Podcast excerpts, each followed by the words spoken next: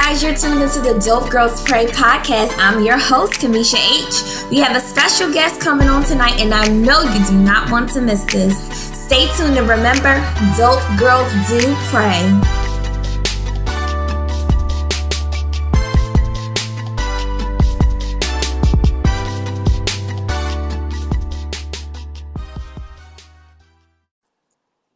All right, guys, you're tuned back into the Dope Girls Pray podcast. I'm your host, Kamisha H. And tonight we're going to have our guest on speaker for Testimony Tuesdays, um, Evangelist Nichol. The enemy is a liar. Um, we declare and decree that this video shall go forth on tonight. Um, and healing Jesus. and deliverance is going to take place on tonight. So we plead it, we claim it, we declare and decree it in Jesus' name. In Jesus All right, name. Evangelist. So just go right back on ahead and finish with your testimony. Amen. Well, hello, everybody, and thank you for tuning in. My name is Evangelist Nichol Collins. I'm originally from Los Angeles, California, and I've relocated to Ohio. And to share uh, intimately and transparently about my testimony tonight, um, God delivered me from a 20 year lifestyle of homosexuality. And as a little girl, uh, from the age of five to seven, I was a victim of sexual abuse.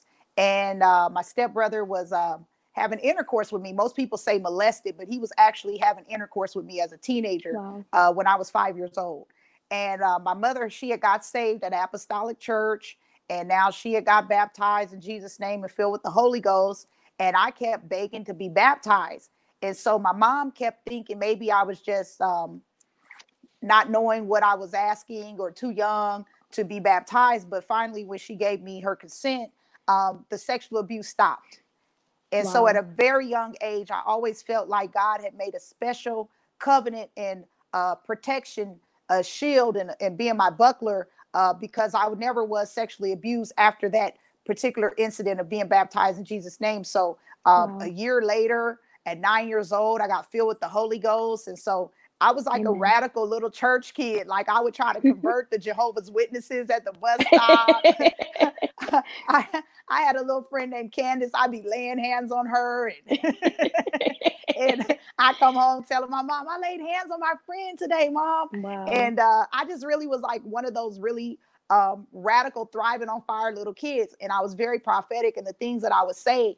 Um, my mom didn't really understand that there was a, a mantle on my life. And so wow. um, around the age of uh, maybe nine or 10, uh, my first lady, she had took me under her tutelage and she adopted me in a mentorship program. And so um, uh, we had like a cotillion ball, and she began to put me in charm school and things of that nature. And uh, she and I grew very close, and she was like a second mother to me.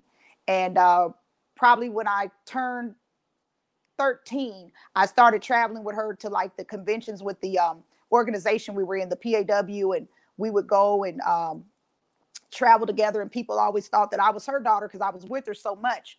And wow. so um, when I got in 10th grade, my um, sophomore year, I began to embrace the call of God on my life. And I knew that there was something uh, different about me. I used to look up to a woman who was very uh, well known at that time. Like before there was a Juanita Bynum, there was a Dr. Iona Locke.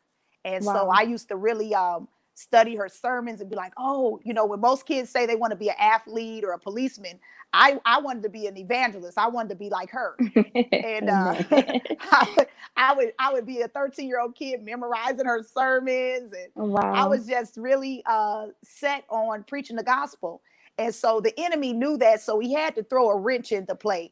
And yep. um, I already had enrolled in uh, Bible college. My pastor, he sponsored me to go into an adult accredited Bible college in the 10th grade. And so I was preparing for ministry and was really um, excited about, you know, graduating and just going into ministry.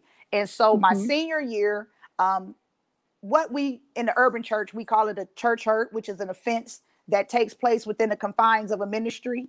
Um, the reason I, it's so devastating because you consider church to be a safe haven uh, mm-hmm. a safe place.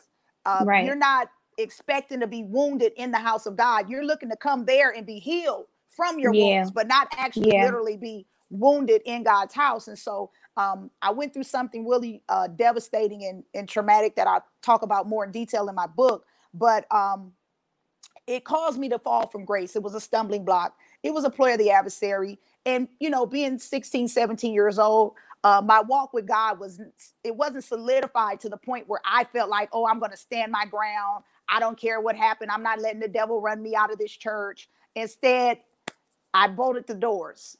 Mm-hmm. And so when I left, um, I was suffering from rejection. I got onto a party line. They used to have a, a chat line that you can push like six or seven to go forward and backward into these little rooms and chat with people. And I met a, a slick talking young man, and I was already a licensed uh, licensed driver at 16. So now I'm 17 years old, uh, just graduated, and um, he talked me into coming over to meet him for a blind date. And mm-hmm. so when I went over there, um, there was there was a person that was sitting on the couch and I thought when I walked in, I said, "Oh, he's really handsome." But when the when the person turned at an angle, I saw breasts, and so now I'm like, I swallowed a canary. I'm thinking, oh, I'm like, that's right. a woman. I'm thinking that's a woman. Oh my! So I'm thinking I didn't know if this was like some kind of catfishing or mm-hmm. some kind of prank. So I'm kind of a little nervous now. And then the gentleman he comes waltzing out from the back. Um, I should have known something was off because his nickname was Slowpoke. So he comes. he he comes he comes tipping out slow as a turtle. Um, he had he had two rows of teeth. I don't know what was Jesus. going on with his with his dental work, but he had two rows of teeth. Uh, he had these long, dirty, creepy nails. I mean, just looked wow. a train wreck. And so I'm like, the plot thickens, it gets worse. So I'm mm-hmm. thinking, oh Lord. So um, I kind of made up a really quick excuse that I had to get my mom back her car or something. But um, in the interim of all that, the young lady um, who they call uh, in the urban community, they call it a stud. Um, the mm-hmm. scientific term is considered transgender when you have the ability to pass for the opposite sex. Like I right. had to really look hard. It wasn't like she had big, huge, gi- uh, gigantic breasts it was like um at an angle I was able to see them because I guess she was binding them down. Mm-hmm. So from my front view, I, I couldn't see that she had breasts, but from a you know a side view, I'm like, oh wait a minute, something's going on here. And so yeah. um she really looked like a dude though. She had hair growing down her face.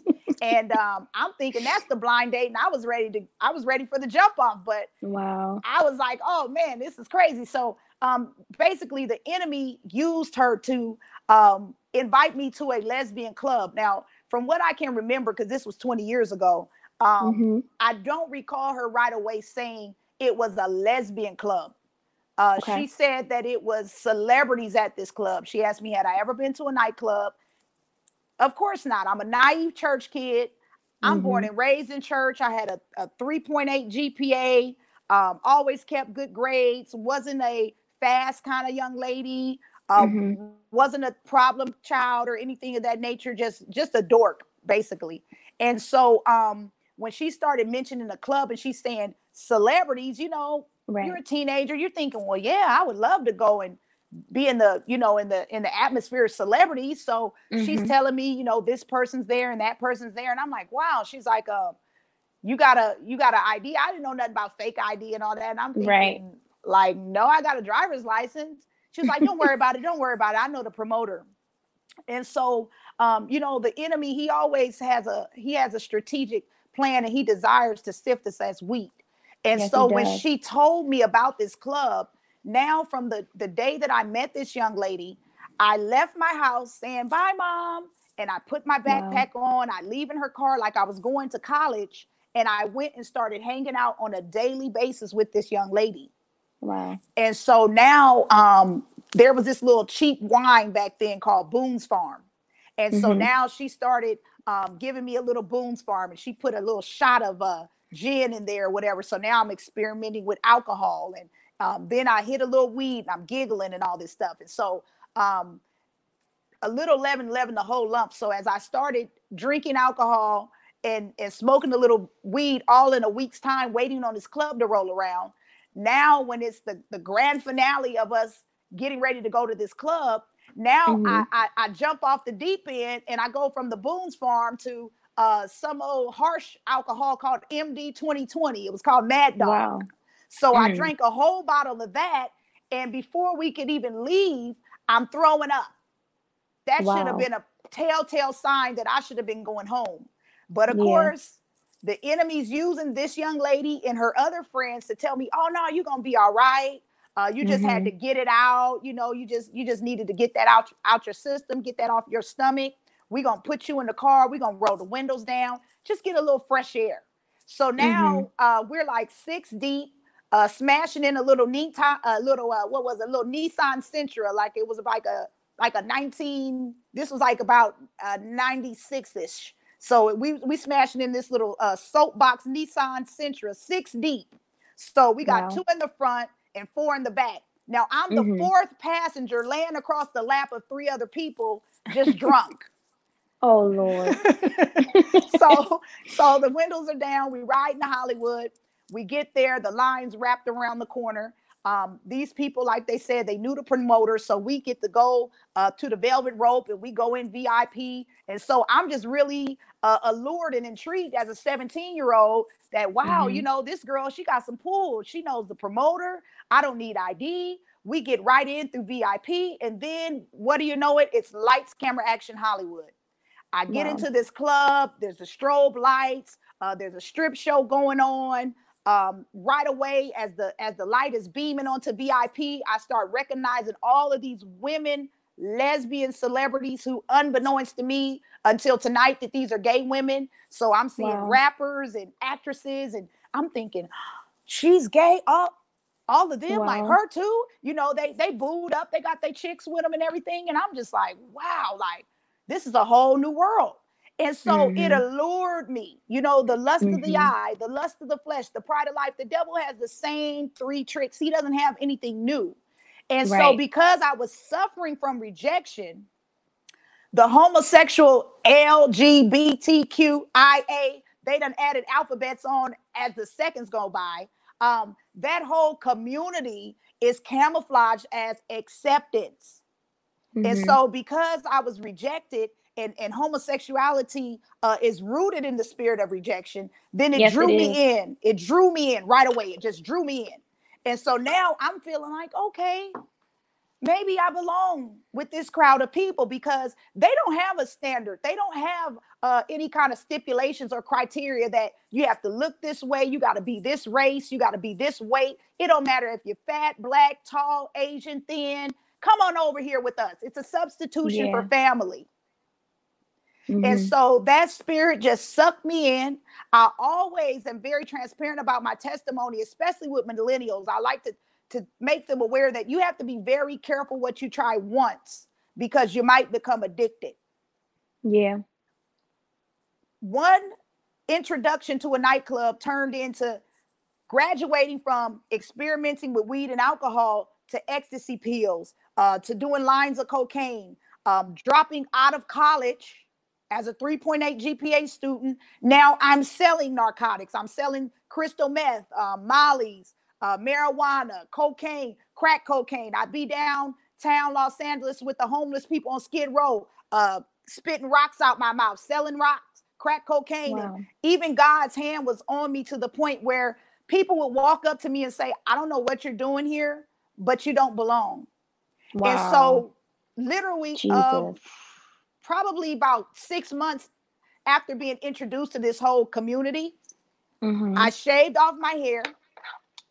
Now, all of this is my hair tonight, and it it it was um maybe about this length thin, or maybe a little shorter uh, when I was 17 or 18. But I shaved it off bald, and I began Wow. to bind down my breasts with ace bandage. Um, I started wearing men's clothes, and literally, what took 20 minutes to get introduced to has taken me 20 years to escape. And so, Wow. while I was out there, you know, when you're a backslider, it's temporary insanity. And it seemed like I just got deeper and deeper and deeper and deeper in sin because the Bible talks about how the enemy desires to sift us as wheat. So here I am, a Holy Ghost filled church girl, Mhm. going to Bible college, preparing for ministry. Now the enemy has changed my whole identity. I shave Mhm. off my hair. I started um, cross dressing. Now I'm transgender. I'm I'm easily passing for a boy. I always was insecure about my body because I wasn't very physically developed in my in my youth years. and then mm-hmm. there was a there was a seed of of masculinity that was lying dormant from playing women's basketball and so wow. that's a gateway sport in the homosexuality in, in itself and so mm-hmm. because i grew up in church i kind of combated it with you know i knew i knew it was wrong biblically so i really didn't get too inquisitive about it but it was around me with the girls on the court and everything and then the whole aggression of having to get a rebound and boxing out it was nothing feminine about that and it began to uh, create and develop a macho mindset all under the umbrella of competitiveness so now mm-hmm. this seed that was lying dormant now began to manifest and so as a result of that, now I'm I'm living with gender identity confusion. Um, the mm-hmm. enemy's just got a strong mind binding spirit where I'm feeling like I'm comfortable living as a man when we know that God makes no mistakes. And the yeah. LGBT community, they want to um, be recognized as a legitimate minority for their deviant behavior. Mm. But it's a trick of the enemy because when you look down in your underwear, we can identify what we are. We Man. have the we have the brain and we have the heart still of our of our birth gender. And people are treating this spirit as if it's a birth defect, like you're born without a limb or something. Mm-hmm. And it's really the deception of the enemy that's that's pushing the um whole gender affirmation and the uh fluidity uh whole curriculum into the children in our schools because it's starting to brainwash them almost like a cult at, at ages that they're too vulnerable uh, to differentiate between natural and unnatural. Yeah. And so um, I just give God the praise because after um, you know living this lifestyle for 20 years, I don't know if you're able to see.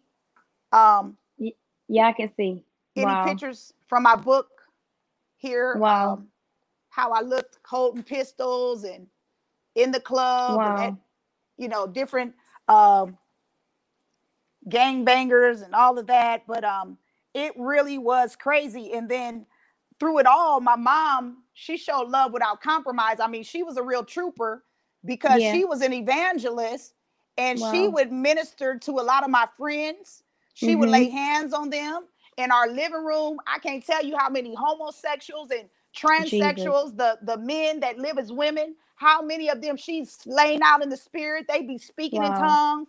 Uh, she's taking many of them to go be baptized in Jesus' name. And wow. and there's a there's a chapter in my book that I call Mom's Gay Ministry because wow. she literally was, as my book is titled, she literally stood behind enemy lines wow. with me. She stood wow. behind enemy lines, but she didn't compromise yeah. where I could bring my girlfriend to Thanksgiving dinner. She wasn't mm-hmm. she wasn't that loving. You know, she right. was showing the love of God, but she yeah. was standing firm on her faith. She was standing firm on the Bible that says, "Don't be partaker with other men's sins. Keep yourself and pure." I, and can I stop you for one second? Because that is so important too that we we had to remember that we had to show the love of Christ because sometimes people try to um put sin in in categories like you know or spirits in categories like this one is that one and that one and that one. And people forget to show the love of christ regardless because i always say you know a person conditions today may not be their condition tomorrow and so that's why you still have to show the love of Christ to people because you never know. It could be that one person, you know, that show, you know, this type of love that could bring somebody to Christ because the whole, you know, circle around all of that. And it's not just with homosexuality, um, it's with a lot of things. It's the spirit of bondage as well. You know, that goes around that engulfs all of that because even when I practice Islam, when you said it took you 20 minutes and it took you 20 years to get out, it was the same thing for me. I was stuck inside of a religion um for 13 years and I felt I felt bound it was the mm. bondage. I felt bound, and it was it was the spirit around it. And if you know anything, like how you just said, when you find the spirit of homosexuality, and this is deliverance one on one, um, you always find the spirit of abandonment or rejection. This is how people go, you know, to these types of whether it's religion, societies, um, anything to be a part of, people that suffer from identity issues, they get sucked into that because of the spirit of abandonment or rejection. Yes. So usually when people suffer with because perversion is the root, you know, and homosexuality comes under the umbrella of perversion, you'll always find, and this is why when people doing, it, and I'm not here to teach anything, but when people are, you know, in deliverance ministry, when you're calling out things, you got to make sure you call out everything. Because when you call out perversion, you got to call out, you know, abandonment and rejection too, because you'll always find it there.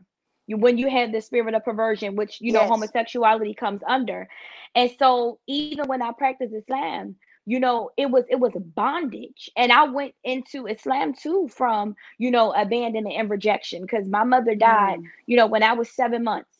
My i didn't meet my father until Sorry i was hear that. 16 you know it's okay. And i didn't meet my father until i was 16 so my grandma raised us. I grew up in the church just like you you know we went to church sunday through monday literally i mean you know how i'm trying to say the days Yeah. a week we, we was in church that's all we did was church, church, church, church, church. And even I, and I got to be transparent. You know, I was molested, you know, from somebody from my church when I was like eight years old. I've never really told no, my parents, my grandma don't even know about this. She knows about it now. But I was molested at eight years old from a girl that went to my church. And that spirit, it tried to attach itself onto me. But I'm gonna tell you the one thing. I know that it was God's hand that was covering me because I never acted on it. Thank you, Jesus. Now the the thoughts, you know, might have came or try to creep in, but because I knew, because you know, we were like in a, it was like I said, it was church, church, church, church, church, and that was just the test that the Lord didn't have for me because everybody has their own test, and I believe the Lord is not going to give you something to talk about that you haven't experienced, and so literally, even with um that situation, because I knew that it was wrong, you know, I never acted on it, but was the thought there? Yes, because the spirit was there. And so I carried this spirit, but I didn't know because I grew up as a Baptist and Baptist doesn't really teach. And I'm not against any Baptist, but that's not something that was taught, not in my church. I'm to just say that because everybody Mhm. church is different, but not in my church. And so literally I carried this spirit around. And I remember um, I was on gospel choir. I went to the Philadelphia High School for the Creative and Performing Arts in Philadelphia. And we had a gospel choir. And I remember it was just literally one day after school and we were in rehearsal. And so we just broke out into like this big prayer. I never Hmm. forget it. My friend Danielle Rodwell, she was in charge of um, the gospel choir, and she was like, "Oh my gosh," she was just one of these people, you know, that just was. I'm not gonna say religious, but she had a relationship with the Lord, you know, at a young age. And so, literally, when we went into this prayer, the Holy Ghost came. This was the first time in my childhood, like life, that I ever felt the presence of the Lord. At like 16, I probably was 16, and the the the Holy Ghost came and permeated the whole room, and it purged us. And I got Wow. delivered from that spirit that day because I wanted to be, Yes. because I wanted to be, 'Cause the and I didn't want to anointing- carry. Yeah, and I didn't want to destroys the carry yokes of bondage. Yeah, and I didn't want to carry that, you know, anymore. And so ever since that day, you know, it was gone. You know, and so at the end of the day, um, when I was saying, you know, with me entering into Islam, you know, abandonment and rejection was still there. Now, okay, because that spirit wasn't there anymore, abandonment and rejection was still there. So it caused me to go into this religion, you know, because like you said, you don't have to be look a certain way. You don't have to be this. It's like a family because that's how Islam comes across. You know, we're family. We love everybody. You know, X, Y, Z into the fourth of it. You know, and then you're getting you get in there, and then it's like you're stuck. When you're saying Islam, is that Muslim? Right. Oh, the religion. Okay. Yeah. And so, um, and that's a story for another day. You know, the the, the the witchcraft that's behind all of that. Amen. You know, and and but it's a it, a lot of it that we go through with even just those societies and whatever it is that is it's, bondage. Even with some churches, it's, it's Mhm. bondage that's around it, and people find themselves stuck. They find themselves stuck. So I didn't mean to cut you off, but I felt the need to to to say that part. So you could continue. Amen. Beautiful, Amen. because you know, uh, there's even liberation in you sharing something that you said you never told anybody. So Yeah. God had a set time for you to Yeah. release that because we are overcomers by the blood of the Lamb and by the word Amen. of our testimony. Amen. And so God had a set time for you to release that for touch, such a time as this. And so Yeah. uh, just to piggyback on something that you said about showing the love of Christ, um, I, I'm a I'm a huge advocate for showing love, but I also believe that Jude says some you got to win by compassion, and Yeah. others you got to win by fear, hating Yeah. even the garment spotted by the flesh, because the homosexual agenda in the spirit is very bold. It's a very brazen spirit. And some people need to know, hey, God loves you because they're suffering, like you said, from abandonment. They're suffering from rejection, low self-esteem. Um, a mm-hmm. huge percentage have been molested. You know, yeah. so uh, things like that have opened up the door and been the portal into that lifestyle. But some people are just so deceived because homosexuality is intertwined with deception. As Romans yeah. 1, uh, Romans 1 26 through 32 talks about um, how God will give you over to a, a, a, depraved mind, a reprobated mind to do that which is unseemingly, to do that which mm-hmm. is unnatural. And so, one thing about it, I know we cannot categorize sins, but one right. sin, such as homosexuality, is called an abomination. You're not mm-hmm. even called abominable as an adulterer when you break the marriage covenant. So it's wow. so detestable to God because you cannot procreate. See, God gave mm-hmm. us a mandate back in Genesis 1:26 to be fruitful and to multiply. We're supposed to mm-hmm. replenish the earth. And so you can be stimulated with the same sex, but you can't procreate. And that's why right. it's so detestable unto the Lord. And the movement is so trending right now because Daniel chapter 11, verse 37 says that the Antichrist will not desire a woman. So when the Antichrist uh, takes on the form of a human body, it's going to be someone who is a homosexual. So that's why the platform and the stage is being set because when Lucifer was kicked out of heaven, he was over the music. So now the music, people are selling their soul, you know, to get mm-hmm. music uh, notoriety with the Illuminati and things of that nature. That's true. Now they're saying, love who you love, be who you want to be, but being yourself will take you to hell. See, we got to yeah. crucify this flesh daily. You know, we're yeah. born in sin, we're shaping in iniquity, but the Bible says that's why we must be born again of mm-hmm. the water and of the spirit. So once we repent, the Bible commissions us to be baptized, every one of us, in the name of Jesus Christ. And God has promised to give us the gift of the Holy Ghost. We can't live holy without the Holy Ghost. That's, that's going right. to sanctify and purify. The Holy Ghost is a refiner's fire that's going to burn out the dross. It's going to deliver you from pornography, from masturbation, uh, from strongholds of abandonment or rejection, all of those mm-hmm. wounds. It's going to go in like a spiritual surgery and take the scalpel and, and, and go into the deep, intricate parts of our emotions. And so for me, I'm not really uh, dead set on targeting the LGBT community per se. Um, God's just given me a mandate as a woman of God to cry loud and spare not, and just uh, tell people that there's a false substitutions for salvation that started with the Campus Crusade and Billy Graham and them doing the sinner's prayer. The apostles mm-hmm. didn't do that. The apostles took Acts 2:38, they turned the world upside down. They were not Trinitarians. They were forbidden to speak the name of Jesus. They were put in prison and told, don't speak in that name. So there's power in the name. There's no other name yeah. under heaven given among men whereby we can be saved. So, as a result of the coronavirus and all of that, 72 souls have received the Holy Ghost right Hallelujah. over the phone. Hallelujah. They've been speaking in tongues on the phone in 10 different countries, and 12 Amen. have been homosexuals. And wow. so God, He He's concerned, He's concerned about uh, every kindred, tongue, and nation. And so, for anybody who's watching, and they may say, you know, this is a powerful testimony, but what brought her out? Well, here you see, I'm being attacked by a dude with a hammer. Wow. Um, okay, there I am on the ground. That's me being assaulted. Um, wow. I went and collected some money that somebody owed me for drugs, and they set me up and attacked me with a hammer, clobbered me wow. on top of my head, beat me in the middle of the street, videotaped it, put it on Facebook. That was my breaking point. I tell people God literally knocked some sense into me. Now, here you wow. can see me the next day crying out. There's absolutely nothing wrong with me. There's no there's no scratches on my face. My lips aren't wow. swollen. My eyes aren't black. Jesus. And there I am with that plaid shirt thrown over the pew. The fire of God was on me so heavy as I was speaking in tongues. Jesus. I had to come out of that men's shirt and throw it over the pew right there with the Woo, Bible. Jesus, my ah, God. Yeah, Hallelujah. God is a mighty deliverer. And I began to go through deliverance because deliverance, it's a process. And that's what people don't understand. And that's what Jesus. the church of God must be able to um, recognize when you have people come in from this community and want to be liberated from this lifestyle. You can't expect them to get delivered overnight. Yeah. You can't expect a woman who's been dressing as a man to go and put a dress on for Easter Sunday next week. Yeah. Deliverance is a process, and deliverance only comes to the desperate and healing to the humble. It's like yeah. peeling the layers off of an onion.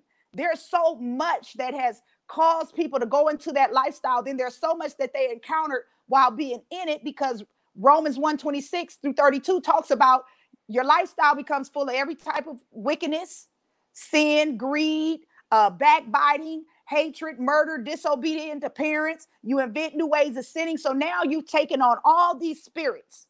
You've taken on mm. all these spirits. And that's why you do have to be careful what you try once because you might yeah. become addicted. Because I didn't think that one invitation to a nightclub, seeing yeah, all these people who were lesbians would lead to 20 years in bondage. Yeah. Living as a man, selling drugs, dropping out of college, um, affiliated with gangs, you know, going to do drive-bys and and and trying to be cool, trying to go and do my first drive-by. God intervened and he blocked that. Using my car, volunteering my car to go do a drive-by. Wow. We're on the east side in Los Angeles one night at like 2:30 in the morning with a double barrel 12 gauge shotgun across the back seat. I got somebody driving my car, not to mention my leg is broke. So we're in the back. Wow. I'm in the back seat of my own car with a double barrel shotgun and five other people in a Toyota Corolla. And lo and behold, the police go past us the opposite direction.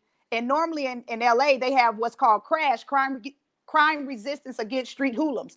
Normally, mm-hmm. they would do a U-turn and they would pull over five black people in in the middle of the night like that. But that was God's grace that they kept going, but everybody wanted to be dropped off at that point.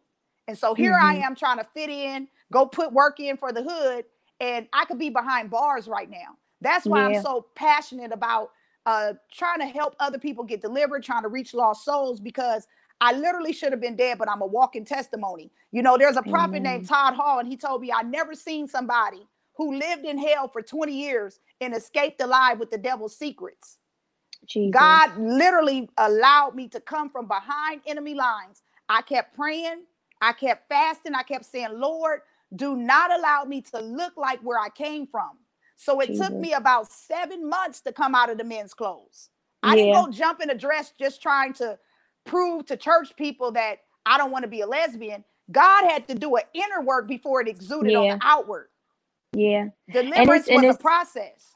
Sorry. And it's and it's so true because I'm a I'm gonna make a connection with you. Even when I came from out of Islam in the be in the beginning, I only came out of the covering but I wasn't out of Islam. Like my mentally, you know, my heart wasn't out of Islam, but it was a tired part too, like how you just said, because I'm trying to tell you, it's that spirit of bondage. Even though you have those other spirits, but it's it's that spirit of bondage. And I became tired. And so it was it was months too. And and I was like, you know, trying to see what church was like again, even though I grew up in church, but my whole adult life, you know, I'm practicing as a Muslim. So, you know, I really don't have no connection you know, really you would with Christianity, even though I knew a little bit as an adult, because in Islam, you still had to believe in the Bible, but you know, we don't we don't call on well, we didn't call on Jesus. Well, they didn't. And so, long story short, I remember, you know, once I came back to church and I had accept Christ again, I remember when the Lord said, Now it's time for you to get delivered from Islam. Mm. And I had to go through a deliverance process. Mm-hmm. Literally, I, I'll never forget it. I'll never forget it. And it was, it was the most I would say craziest. Now I won't say crazy, but at that time it was the most craziest experience because the the process it literally took hours. Hours. It wasn't mm-hmm. no, you know how sometimes we see in church, oh, come out and that's it. No. Right. It took hours because it was a real she she really went back from my childhood up to the adulthood you know, and even it was people that put um witchcraft on me from the religion. I didn't know. I went in and, and I didn't know until you know we was praying. And as we was praying, the Lord was telling me because she said to me, and God, I thank you. She wasn't just calling out stuff. She said, We're gonna pray and you tell me what you hear and see. Amen. And so literally, I was hearing names of people that I knew. You know, um, I remember I was seeing the instances of even when it happened, you know and so literally it was it was like such a process because i was brainwashed like even when going back to church and and stuff like that and going to bible study the pastor at the time that i had because when i came back the Lord even knew how to deal with me with coming back because I came back as a seven day Adventist because my mind couldn't fathom the way the church, you know, was, you know, in the name. Like at that time, that wasn't gonna work for me because I was too black and white. And so coming back as a seven day Adventist, because they were like by the book and you know, just you know, black and white, my brain could function that. And because mm. the Lord knows us, He knows how to to handle us. And so that's how I came back in. And my pastor, uh, well, my old pastor, Pastor Palmer, um, literally, he spent alone Bible studies with me, him and his wife, and I was married at the time with um, my ex husband. We would be in Bible study, and he would let me ask the questions that I wanted to ask.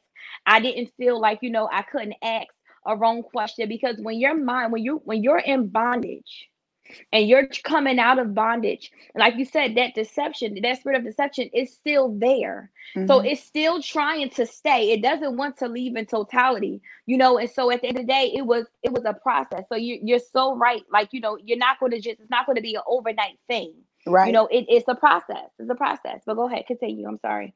Uh but one one thing about it uh the bible says that behold i am the god of all flesh. Is there anything too mm-hmm. hard for me and when it comes to homosexuality, um, people coming out of lifestyles of, of, being a lesbian or a homosexual or what have you, um, people feel like it's impossible for the attraction for the same sex to leave. And I come to bind the devil in every lie that in would Jesus even try name. to make people think that because I don't desire a woman, but I have heard um, people on larger platforms than myself that have come out of the lifestyle and they promote that you will still struggle uh, with the same sex attraction as long as you don't act on it. And um, I have a problem with that because God is a deliverer. He's not going to have yes, heal a person. Is. And when you're healed from a from an infirmity, you don't have the symptoms. So mm-hmm. if God is able to do exceedingly abundantly above all we can ask or think, somebody's not getting to the finish line because it's a progressive work. It's 30, 60, and 100 fold. Right. So somebody's getting stuck in the process, and some things only come out through prayer and through fasting. Yeah. And so I had to go through extensive fasting, um, probably about for 10 months, close to a year, three days a mm-hmm. week. I was laying on my face. I would speak in tongues probably like 45 minutes to an hour. Sometime I'd fall asleep Jesus. down on my face and I wake up like, what am I doing down here? You know, but I was hungry. I was desperate yeah. for that deliverance. God's not going to make us do anything, but he said, This poor man cried. The Lord heard him and delivered him from all of his troubles. So as I was going to the city of refuge before I moved out of California, uh, Bishop Noel Jones Church, I was at night service one night on a Sunday night, and I was in a section all by myself because uh, it wasn't a lot of people who would come back at the night service. And so I was mm-hmm. sitting in service. I was still dressed like a boy, and um, I was so sincere. It was like the the worship music every week. And I'm not saying that that there was no anointing on his life because he's a dynamic preacher, but it wasn't his preaching necessarily that was breaking up the follow ground. It was the worship music because of that hard yeah. exterior of me living as a man. That worship music, it began to just break me down. It was like the the the washing and the cleansing of my mind being renewed and i would just cry and i would just speak in tongues and then uh, wow. the word was just the icing on the cake because he has such a restorative ministry it was like mm-hmm. he was speaking to the little girl in me. He was he was sharing wow. things about his own childhood that he experienced and things like that in the Bible study and everything. So um, I thank God that as I was as I was really uh, hungering and thirsting after righteousness, God was co- continually filling my cup. I would I would I would fast, I would pray, and I was in church one night and I had my hands extended. I still looked like a little boy, and I was praising God, and tears were streaming down my face. And I heard the Holy Ghost say, Don't come back in my house in those clothes. Wow. And I turned around. I turned around. I thought I was tripping. I said, If somebody behind me came and maybe mocking me or something, I Jesus. turned around. The entire section was empty. I heard the same thing echo in my spirit again.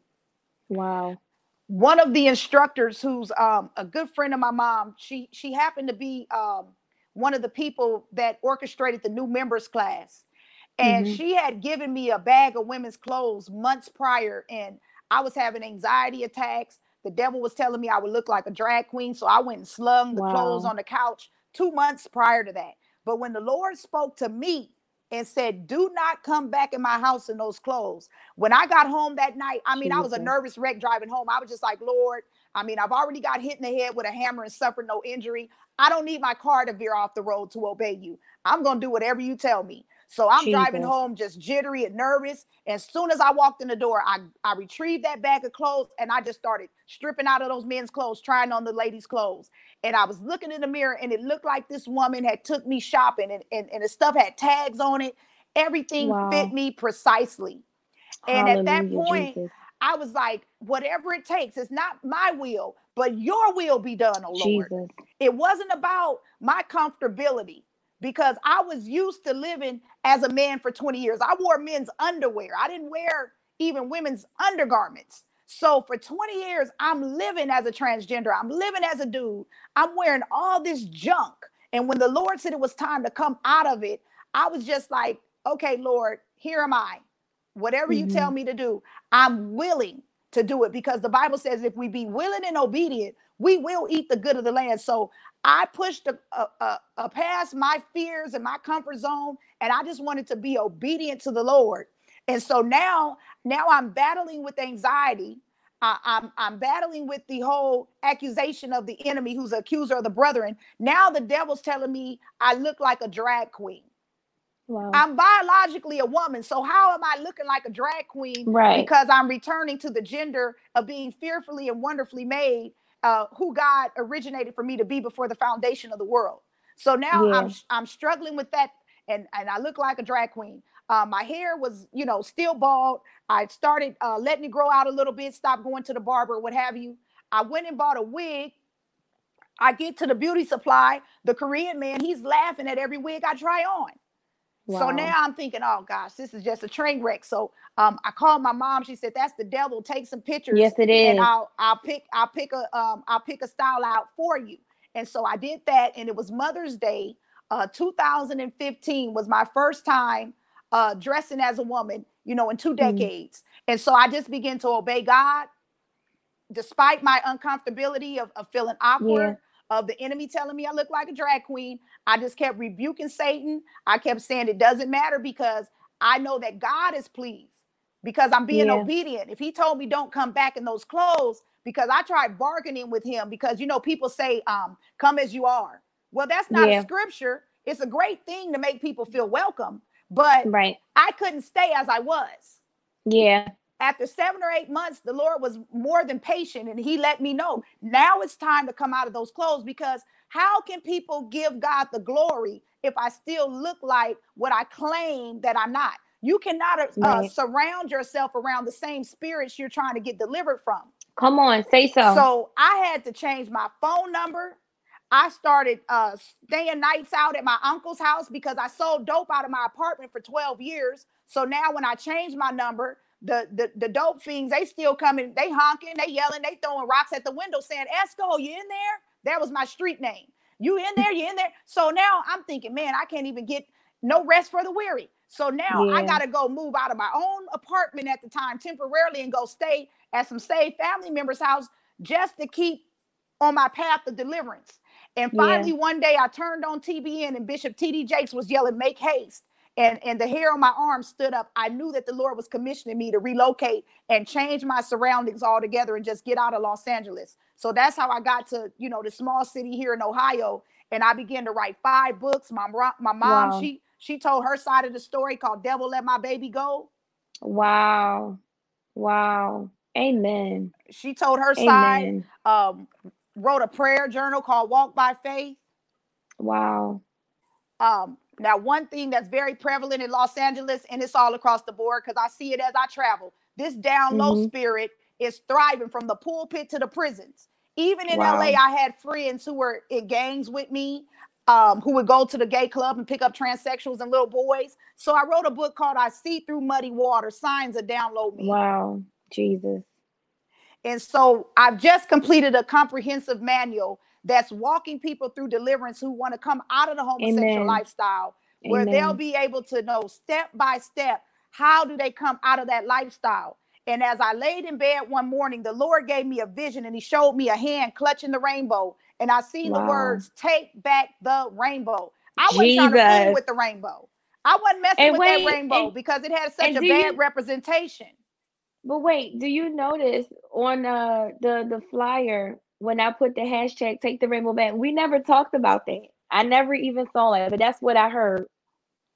Wow. And so that's my first t-shirt that I came out with that says the rainbow belongs to God. Wow. And so the 700 Club, they interviewed me and my mother about my transformation. But then the mm-hmm. news department contacted me about taking back the rainbow. So this has been airing on the news. And I actually um I actually began to design a shirt of what the Lord literally showed me, which was this one that says, Take back the rainbow. Wow. And see, there's a hand clutching the rainbow. Wow. Amen.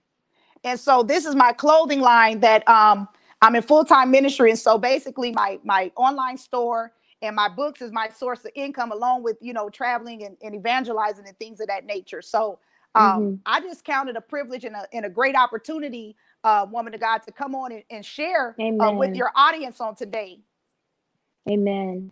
I, I really enjoyed um, your testimony wholeheartedly. I knew that there was something, you know, that was going to, to happen, transpire. And we see the warfare we went through just to get here. We had to do two takes of this, literally, um, for this to happen. But to God be the glory. Yes, um, hallelujah. I, I, I definitely enjoyed it and, and I really honor the God of your mother as well because you know the the bad part about it is we're living in a time where you know some people that suffer you know with the spirit that go and go through um this this process because everybody has their own walk you know and that's what that's what I call it. I call it a walk um yes. because and because you know at the end of the day like I, we all we just said it you know the lord's not going to give you something to talk about that you never experienced and so everybody has their own walk but the sad part about it is the the ones that the parents disown them yeah. And so I honor the God and your mother, you know, that she she stood by your side. And that's the thing, you know, we don't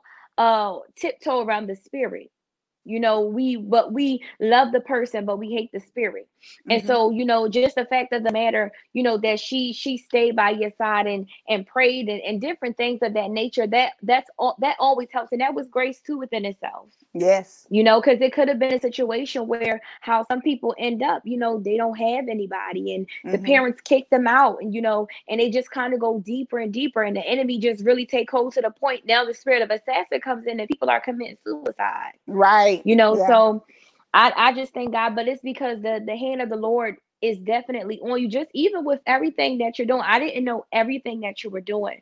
The only thing that I really had seen was the thing of you helping the people get in the gift of tongues. And even that within itself is powerful. Some people might look at it as it being weird, like, what is this? What is this? But that is something, this is why the enemy fought you so hard. This is why the enemy fought you so hard because of just that part you know, that the Lord had put on you for you to do because that is something powerful. Thank you. Powerful. Jesus. Powerful, literally powerful. It is so many people that they want certain things, but who's available to do it? Right. You get what That's I'm right. saying? Who's no, available absolutely. to do it? People because don't want some, to do the work. no, that either. And then sometimes people just don't want to be available. You know, like, and, and it's not to, to rant or anything, but I always say, you know, Jesus was reachable. So when yes. you got to go through 50 people to get to, you know, somebody, that to me is crazy. That's not kingdom. You know, I understand protection and all that stuff like that. You got to be careful, you know, but it shouldn't have to take people get through 50 people just to to reach a person. To me, that that doesn't make sense. Right. But I mean, I whatever. But I, I just I just think what you're doing is is so amazing. I know that God hand is, is on your life you know, and you are appointed and anointed to, to do exactly what it is that you're doing, you know. Thank and I pray Jesus. that the Lord put that on your scale of good deeds because that within itself is just it's just awesome. It really is. And that's what drew me to your page because I wasn't like friends with you with you, but I saw that and I was just like, you know, that that is just so amazing. But and it's a new movement, it's a new sound. And to some people, like I said, it looks strange you know, because some things God does, it's going to be strange because it's not us doing it, it's Him, you know, and yes. so, and He knows how to get to His people, and we don't, you know, God's in control of everything. So at the right. end of the day, it's not strange to Him, but it's strange to us. But it's, but it's very, very powerful. And the enemy knew who you were before you knew who you were, and that's why he tried to stop you before you even got here. So to yes. God be the glory. I, I thank you so much you know, for for coming on. You know, I even thank your mother for her assistance and just you, being Jesus. who she is and God. I don't even know her, but I, I thank God. Feel, I thank God for know. her. Um, she's the one who actually trained me. I, I didn't want to um, you know, they used to call it tarrying. I didn't want to tarry yeah. with people to re- receive the Holy Ghost. I didn't have the patience for that. I would just mm-hmm. explain to them in the Bible uh, you know, where Jesus says that we have to be born of the water and of the spirit and how we receive power after the Holy Ghost comes and the way they knew they had the power because in Acts 2 and 4 they all spoke in tongues and Acts 2 17 says that God said in the last days he's pouring his spirit out on all flesh. So sometimes yeah. people mistake the nine gifts of the spirit for the initial infilling of the Holy Ghost. And that's mm-hmm. where I mm-hmm. bring clarity to make people understand that the Holy Ghost is for everybody. He says it's a that's gift right. and it's a promise. And so that's the activator to operate in the nine gifts because the diverse kinds of tongues means that when you receive the initial infilling of the Holy Ghost, then you will be able to speak in many different languages if you have that gift, diverse kinds of tongues. Yeah. So people get that confused and think, well, everybody don't speak in tongues or, you know, but um I gave I give God the praise because my mom, she was like, no, you're gonna you're gonna wear me out, waking me up all times of night to pray with people to get filled with the Holy Ghost and people would be in other countries. So, um, you know, we just giving God the praise for what He's doing. I'm just Amen. a conduit that's praying with people, and you know, you're always yeah. going to get some some backlash. People thinking you yeah. teaching people to yeah. speak in tongues. I'm like, no, right. does that? um, right. It says God gives the ability. So, um, you know, I'm just a humble servant that I feel like Amen. I can never repay God for what He's done. So I owe Him praise, and I and I owe Him my time. I'm, right. a, I'm a willing vessel that just wants to be able to help advance the kingdom and just do my part. And so yeah. um, that's just where I'm at of just staying focused and, you know, not being distracted and, and pulled away right. and tossed to and fro by every wind of doctrine, just trying to, um, you know, stick with the script. That's why the Bible was yeah. left for our example. And so mm-hmm. I just, I just believe that if Jesus said we got to be born of water and spirit, we got to be doing more than a sinner's prayer. That's he right. Said, you know, That's he right. said, "He who believes and is baptized shall be saved." And these signs will follow every believer. You will speak in new mm-hmm. tongues. So, yeah. you know, to me, it's a no brainer. But see, if the gospel be hid, it's hid to them who are lost. And God right. wishes that none perish. So I just try to fulfill my part of the Great Commission and let people know that they must be born again and to obey mm-hmm. Acts 238 before it's too late. Yeah. Yeah, and you're serious about it because you even asked me when I inboxed you about talking. You said, "Do you have the gift of tongues?" And I'm laughing. I'm like, "Yes," but I said she's serious. You know, anybody like who, if you inbox me, I'm asking because that's that's just what I do. Yeah, and you don't want to risk that somebody doesn't, you know, right. or don't know Christ. You know, right. you don't know just because people, you know, might look the part or say that they are the right. part. You know, some people are kind of shy to say, you know, that this because I'm gonna be honest um, I didn't always speak in tongues. I didn't always speak in tongues. And literally, I got the gift of tongues. Um, I think it was last year, like the end of last year, or probably the Hallelujah. early part of this year. This year, but you know, it was it was a process because the Lord said to me, because I used to wonder, like, you know, how come everybody around me is speaking in tongues and I can't speak in tongues? And the Lord said, because I didn't want you rehearsed. And so he took me through a process because when I really had accepted the call, you know, on my life and I started to walk in because even though you know how people tell you, you know, this is who you are, this is what you're supposed to be doing, but you have to give God that second yes. Yeah. And so when amen. I decided and you know, and I started cutting off those things and you know, really like pressing in the presence of the Lord, it was like a step by step thing. And then the Lord, mm-hmm. you know, it was one day literally I'm in the house, I'm listening to music, like how you just said. And I was, and it wasn't music, I was listening to, I was watching a sermon on YouTube, Apostle Jonathan Ferguson in Texas. And okay. I remember the, in- the instruments were playing and a violin started to play. And I heard the, the music from the heavens and it just made mm. me break out in a tongue. Ooh, literally. Glory. And that was the that was the first time that I had spoken tongues. And then from there, Ooh, you know, um, it, it just like it went off from there. My you know, God, and so glory to your name, Jesus. The, but the Lord said, you know, literally, I didn't want you rehearsed. This is why you didn't never shout in the beginning, and why you didn't speak in tongues, or why this and this and that. Because the Lord said, "I wanted to teach you. I didn't. I didn't want it to be inauthentic." Because you know we're, we're living in a time, and it's not to discredit anyone, but a lot of things are practiced. Sometimes mm-hmm. we go by what we see, yeah. you know, instead of what we know. And right. even I could relate relate with you when you said you had to relocate um, and that is a part of deliverance because deliverance is not just a physical thing, but it's a mental thing too. Because if you stay in the same environment, and I and I'm a firm believer, you can't stay in the same place that you got sick. And so, even though it was mm-hmm. only a religion, people might say, well, it was just a Islam. Why would you have to relocate? Because I was stuck in it for so long. Mm-hmm. And I'm going to tell you, the enemy you know, and I practiced Islam like a, a, a, true Muslim. It wasn't just no, I just covered one day and I was like, you know, gave the salams and that's it. I lived in Egypt. I speak Arabic fluent. I memorized half of the Quran.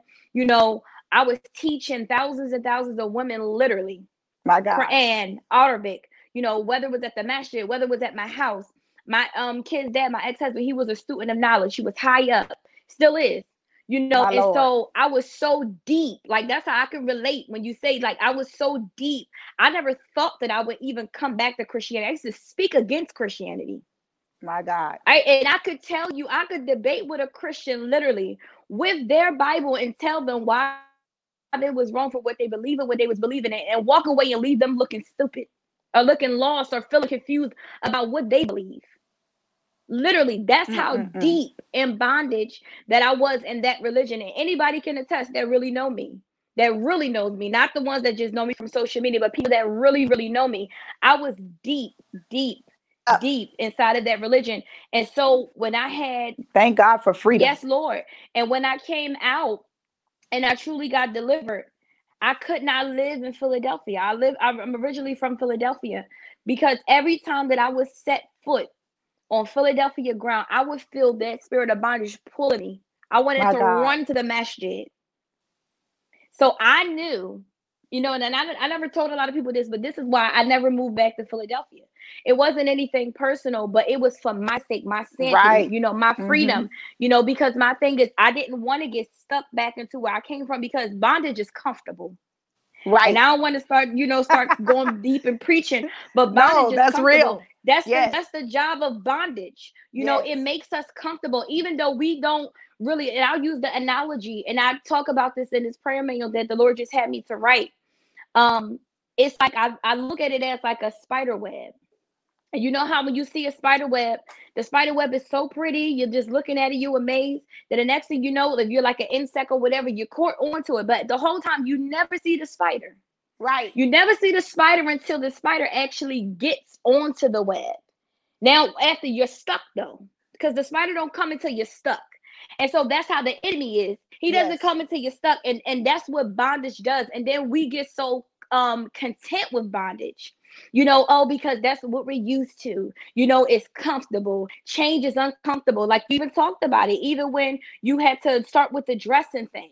Mm-hmm. You know, when mm-hmm. it felt awkward. I was the same way when I came out of Islam. I was afraid for people to see me uncovered. I was so, it was so awkward. Like you would think like, well, it's just taking your clothes off. No, because when you're in bondage and when you really stuck, at the time I didn't look at it as bondage. I just thought like, oh my gosh, I just felt shame. It was like shame you know, but it was really bondage. It was really the enemy trying to call me to come back to, you know, what I was free from. And and it was it was a process. It yes. was a process. So even my advice, you know, for for people, because like we said, bondage, even though this is just your testimony, but bondage itself is it's a monster. It is. Mm-hmm. It is. And so if you do get delivered and set free from something, you know, you have to make that decision you know, at the same time, okay, I have to change some things, you know, even if it's uncomfortable. And like mm-hmm. you said, that praying and fasting, it was a, a big part because some people just think, okay, I'm gonna just be free and that's it. Mm-mm. You know, you have to work for that freedom. Yes. Because God's job is only the impossible. Your job is the possible. Yes. So you're possible to to do the prayers and to staying up at night, you know, with things of that nature. So mm-hmm. people have to do the work too. But again, yes, I, I, thank Absolutely. you you know, for for literally um really, really just coming on here and sharing the I testimony and being bold. You know, I knew even I know even with that, you know, that was a process because in the beginning I was afraid to speak against Islam. Mhm. Like that wasn't Yes. like all of a sudden I got out and I was like, okay, now this is what's really going on. No, and like what you said, you know, when you leave something and you know the the mysteries and the secrets, the enemy doesn't like that. Right. The, the enemy doesn't like that, you know, because now you're a threat to the kingdom. You know, you're a threat to him. And so, like I said, I thank you. I honor you. I could talk too much, so I'm not going to hold you because I know you got to go into your prayer thing, and I need to get some rest too. But um, I I really enjoyed you, and I'm pretty sure in the future we'll bring you back on for something else because I know there's so much more to everything that you're doing. Tell your mother I said hello. You guys, I blessed. most definitely will. I, I want to just say thank you again.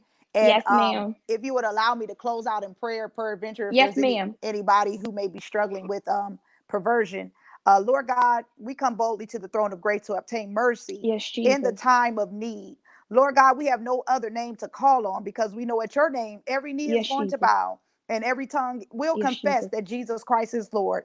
I pray, Lord God, Yes, for Lord. every viewer of this broadcast, Lord God. I pray for parents who are just concerned about their wayward children, Lord God, who are going off into lifestyles of perversion and homosexuality and cross dressing, Lord God.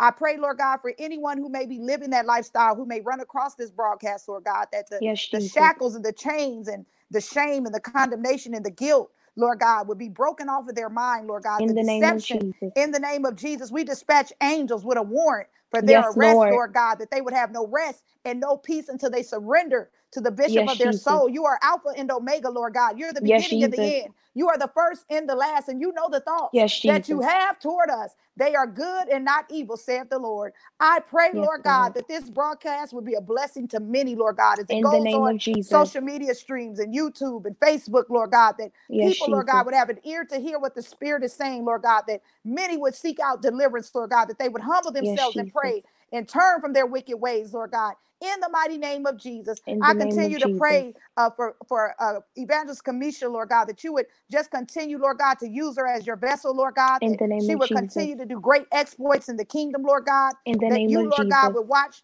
over us, Lord God, during this pandemic, that no sickness Yes, or no plague will come nigh our dwelling. In the Yes, mighty, Lord. matchless name of Jesus, we ask that whatever we put our hands to will prosper, and wherever our feet tread will possess the Yes, land. Jesus. Give us all the fortitude and capability to pursue and to overtake. In Jesus' name I pray. In Jesus' Amen. name. Amen. Amen. Amen. Amen. Thank you so Thank much again. So much again, beautiful. And you guys were just tuned into the Dope Girlz Pray podcast for Testimony Tuesdays, and we'll see you again next time. Bye.